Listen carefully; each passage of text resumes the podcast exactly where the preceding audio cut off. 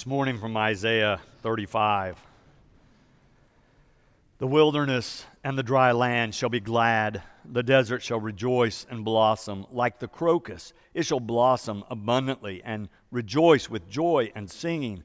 The glory of Lebanon shall be given to it, the majesty of Carmel and Sharon. They shall see the glory of the Lord, the majesty of our God. Strengthen the weak hands and make firm the feeble knees. Say to those who are of a fearful heart, Be strong, do not fear. Here is your God. He will come with vengeance, with terrible recompense. He will come and save you.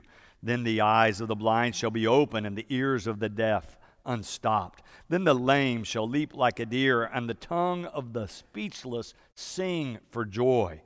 For water shall break forth in the wilderness and streams in the desert. The burning sand shall become a pool, and the thirsty ground springs of water. The haunt of jackals shall become a swamp. The grass shall become reeds and rushes. A highway shall be there, and it shall be called the Holy Way. The unclean shall not travel on it, but it shall be for God's people. No traveler, not even fools, shall go astray. No lion shall be there, nor shall any ravenous beast come upon it. They shall not be found there, but the redeemed shall walk there. And the ransomed of the Lord shall return and come to Zion with singing. Everlasting joy shall be upon their heads. They shall obtain joy and gladness, and sorrow and sighing shall flee away.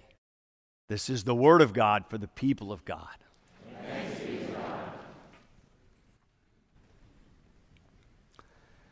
So, if you're reading through the book of Isaiah and you get to the chapters 30, 31, 32, all the way through the 30s, what you'll notice is the author alternates some chapters talking about judgment and vengeance and devastation and war and other chapters painting, as he does in this chapter 35, this vision of peace and wonder and majesty and glory and all the good things God has for God's people. We're in 35 today. Isaiah is describing a vision of the way he believes God wants things to be.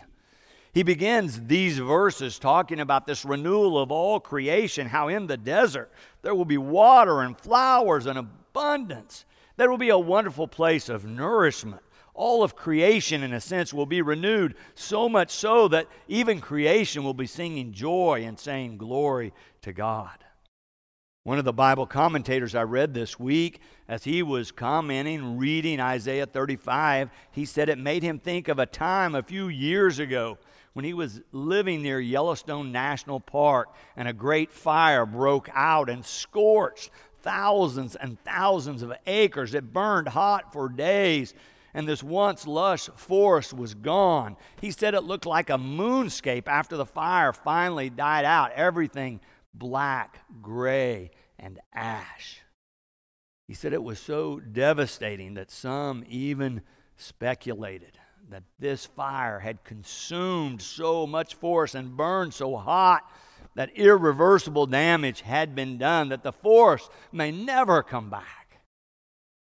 And yet, you know what happened? Just days after the end of the fire, it rained.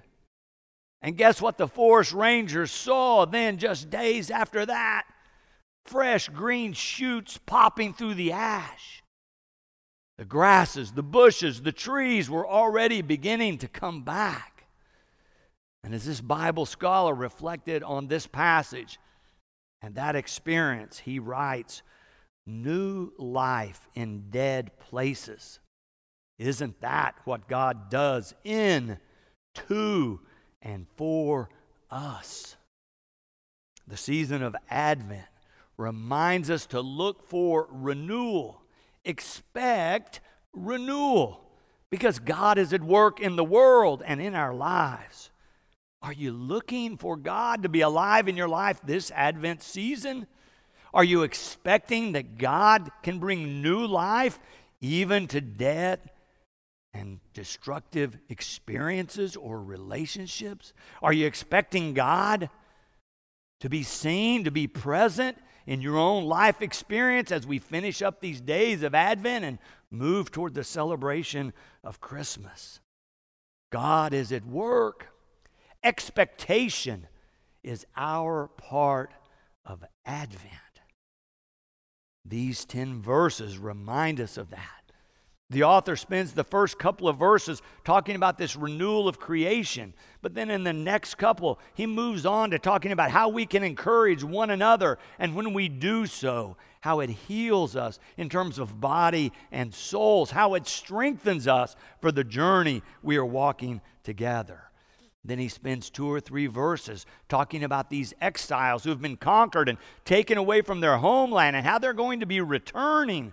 And they're going to come through this desert, but it'll be a place of nourishment. And they'll come home, and it'll be a time of joy and gladness, and sighs and sorrows will be gone. Not only is Isaiah saying that God is with them, Isaiah asserts that God is out ahead of them. Listen to how verse 8 reads when rendered by Dr. Eugene Peterson in his message translation of this verse. I love it. He says, There will be a highway called the Holy Road. No one rude or rebellious is permitted on this road. It's for God's people exclusively. Impossible to get lost on this road. Not even fools can get lost on it. No lions on this road, no dangerous wild animals, nothing, and no one dangerous or threatening. Then he finishes the passage in verse 10 like this They'll sing as they make their way home to Zion. Unfading halos of joy encircling their heads, welcomed home with gifts of joy and gladness as all sorrows and sighs scurry into the night. We read from Isaiah during Advent because he sounds the trumpet for the people of God and says, Hello, people of God, get ready. Get ready because God is preparing a way for you. I thought it was interesting that he even puts in that extra phrase that says, Even fools can't get lost on this road. Now, I don't know who he's referring to, but I think he has somebody in mind he says, with God on this road, even fools will find their way home. Reminded me of that old episode from Seinfeld. You remember his sidekick George and how he was kind of a fool all the time, messing up? In this particular episode, George kind of recognizes his own behavior and says, You know, I've messed up in romance and in business and in my relationships. And so I've decided what I should do is the opposite of whatever I first think I should do. If I just do the opposite, I'm sure things will be better. And about then, an attractive woman walks into the diner. George looks at her. She makes on, eye contact with him. All of a sudden, he's intimidated and shrinks back. Old George would have not gotten out of the booth, but he said, Oh no, this is new, George. I should do the opposite. So he jumps up from his booth after she's seated, walks right over to her, and says, Hi, I'm George.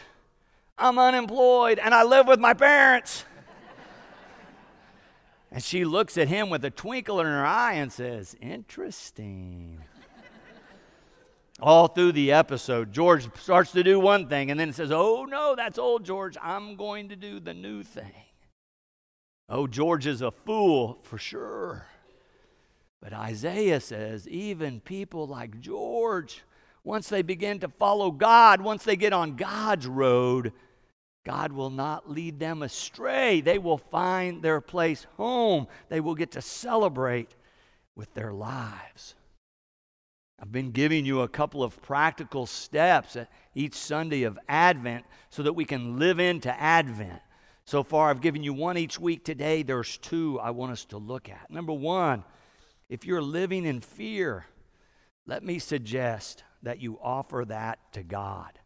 Remember what Isaiah says in verse 4 Here is your God. God will come and save you. That is so similar to what Jesus says so often in the Gospels. You'll remember over in Matthew, He's talking about those who are struggling, and he says, Any of you who are carrying heavy burdens or are heavy laden, come to me, and I will give you rest. Or in the sixth chapter, during the Sermon on the Mount, as it's called, Jesus is teaching. And he says in verse 25, Therefore I tell you, do not worry about your life, what you will eat or what you will drink, or about your body, what you will wear. Then he goes through detailing that and saying over and over, Don't worry about it. God is taking care of it. Then that section ends with these words from Jesus Strive first for the kingdom of God and God's righteousness, and all these things will be given to you as well. So do not worry about tomorrow. Do not be afraid. Don't worry. Offer that to God. Let God help you carry your burdens. Or think about all the times God speaks in Scripture via an angelic messenger. You remember almost all of them start with, Do not be afraid. If you flip over to Luke's gospel, to the Christmas story when the angel visits Mary, part of the message is, Mary, do not be afraid. And then in the next chapter, an angel comes to speak to the shepherds. And again, do not be afraid. Listen, the angel says, For see, I'm bringing you good news of great joy for all the people.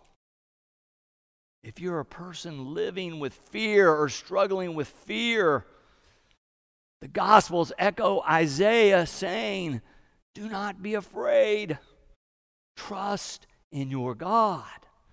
Hand your fear over to God.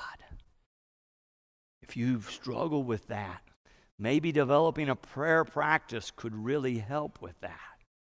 You might want to write a prayer that you could use over and over on those days when you're really struggling with the fear. Or maybe you want to start a journal and write about how you're feeling and offer that to God as a prayer. Or a lot of people find it helpful just to find a quiet place where they can sit alone for a while and just breathe deeply. And then imagine that with every breath, you're breathing in the presence of God and breathing out the fear. Every time you breathe in, reminding yourself that God is with you and receiving God's confidence and God's strength and God's assurance that you need not be afraid. And then as you breathe out, letting the fear go. That's something you can do in the morning as a routine, or if you find yourself in a situation where panic and fear are setting in, you can breathe deep and receive the presence of God and release the fear. Finding a prayer practice is a good way to offer your fear to God. But number two is for those thinking, I do not live with fear. That's not really my struggle. I'm not sure this applies to me. Well, again, Isaiah has advice for us. Again, it's in that fourth verse. He said it like this Say to those who are of a fearful heart, Be strong, do not fear. What if you determine to use that message and pass it on to somebody else? You could use the biblical message of encouragement and actually encourage someone you know and provide some support for them in their times of struggle. Just a word of caution. Sometimes unasked for or unsolicited advice is not welcome, so be sensitive when encouraging someone that you've determined is filled with fear. But everybody likes kind words words of appreciation, words of support, words of affirmation. You could offer those to people. You could even share this scripture with them where Isaiah is saying, Be strong. Be strong. Trust in the Lord. You could text that to somebody. You could make a phone call. You could write a card. You could leave a note. You could encourage someone else who's struggling in their own lives even if you are not. Have you heard of this new series of vignettes? It's on television called Modern Love. Every one of them deals with a different aspect of love, but all deal with relationships with love involved. One of the most poignant I found as I watched these was about a woman struggling with bipolar disease. Someday she is on fire. She is doing great. She's out in the world doing wonderful things for people, doing a really good job at her place of employment, meeting people, engaged with others, a charming and bright person. But then there are those other days where she is fatigued, where she is scared, where she finds herself filled with fear and unable to get out of bed. She closes the curtains and hides in her apartment. She does not answer the door or respond to the phone. She's not sure that she can get through another day like that. And on those days, she misses work. She doesn't want anyone to know she is struggling, so she's trying to hide. She's never told anyone that she's been diagnosed with bipolar disease. And because of so many unexplained absences, she finally loses her job. One of her coworkers comes to her and says, Let's go have a cup of coffee and ask her what's going on young woman finally decides that she will tell her. She's afraid she will be rejected. But to her surprise, the woman listens intently and asks some other questions and wants to know more and wants to know how she can support her and affirms her and says, You were such a great employee. You did such a great job. Let's work on this together. And so she begins to tell others, and they all support her. Finally, she goes to the doctors and gets the medicine. And once she has the right medicine, that really helps as well. And she's able to function again. And what you realize before the end of the episode is that it was not so much the disease that was the problem as her hiding it. In her fear of how others would respond. She was working so hard to hide it that it was destroying her life. But those around her rallied to her support. Those around this young woman support her and encourage her into a better life, a brighter future. A thrill of hope is revealed in the episode by the end perhaps we too can let go of our fear and help others let go of their fear. And we too can know the thrill of hope alive in our lives. Amen.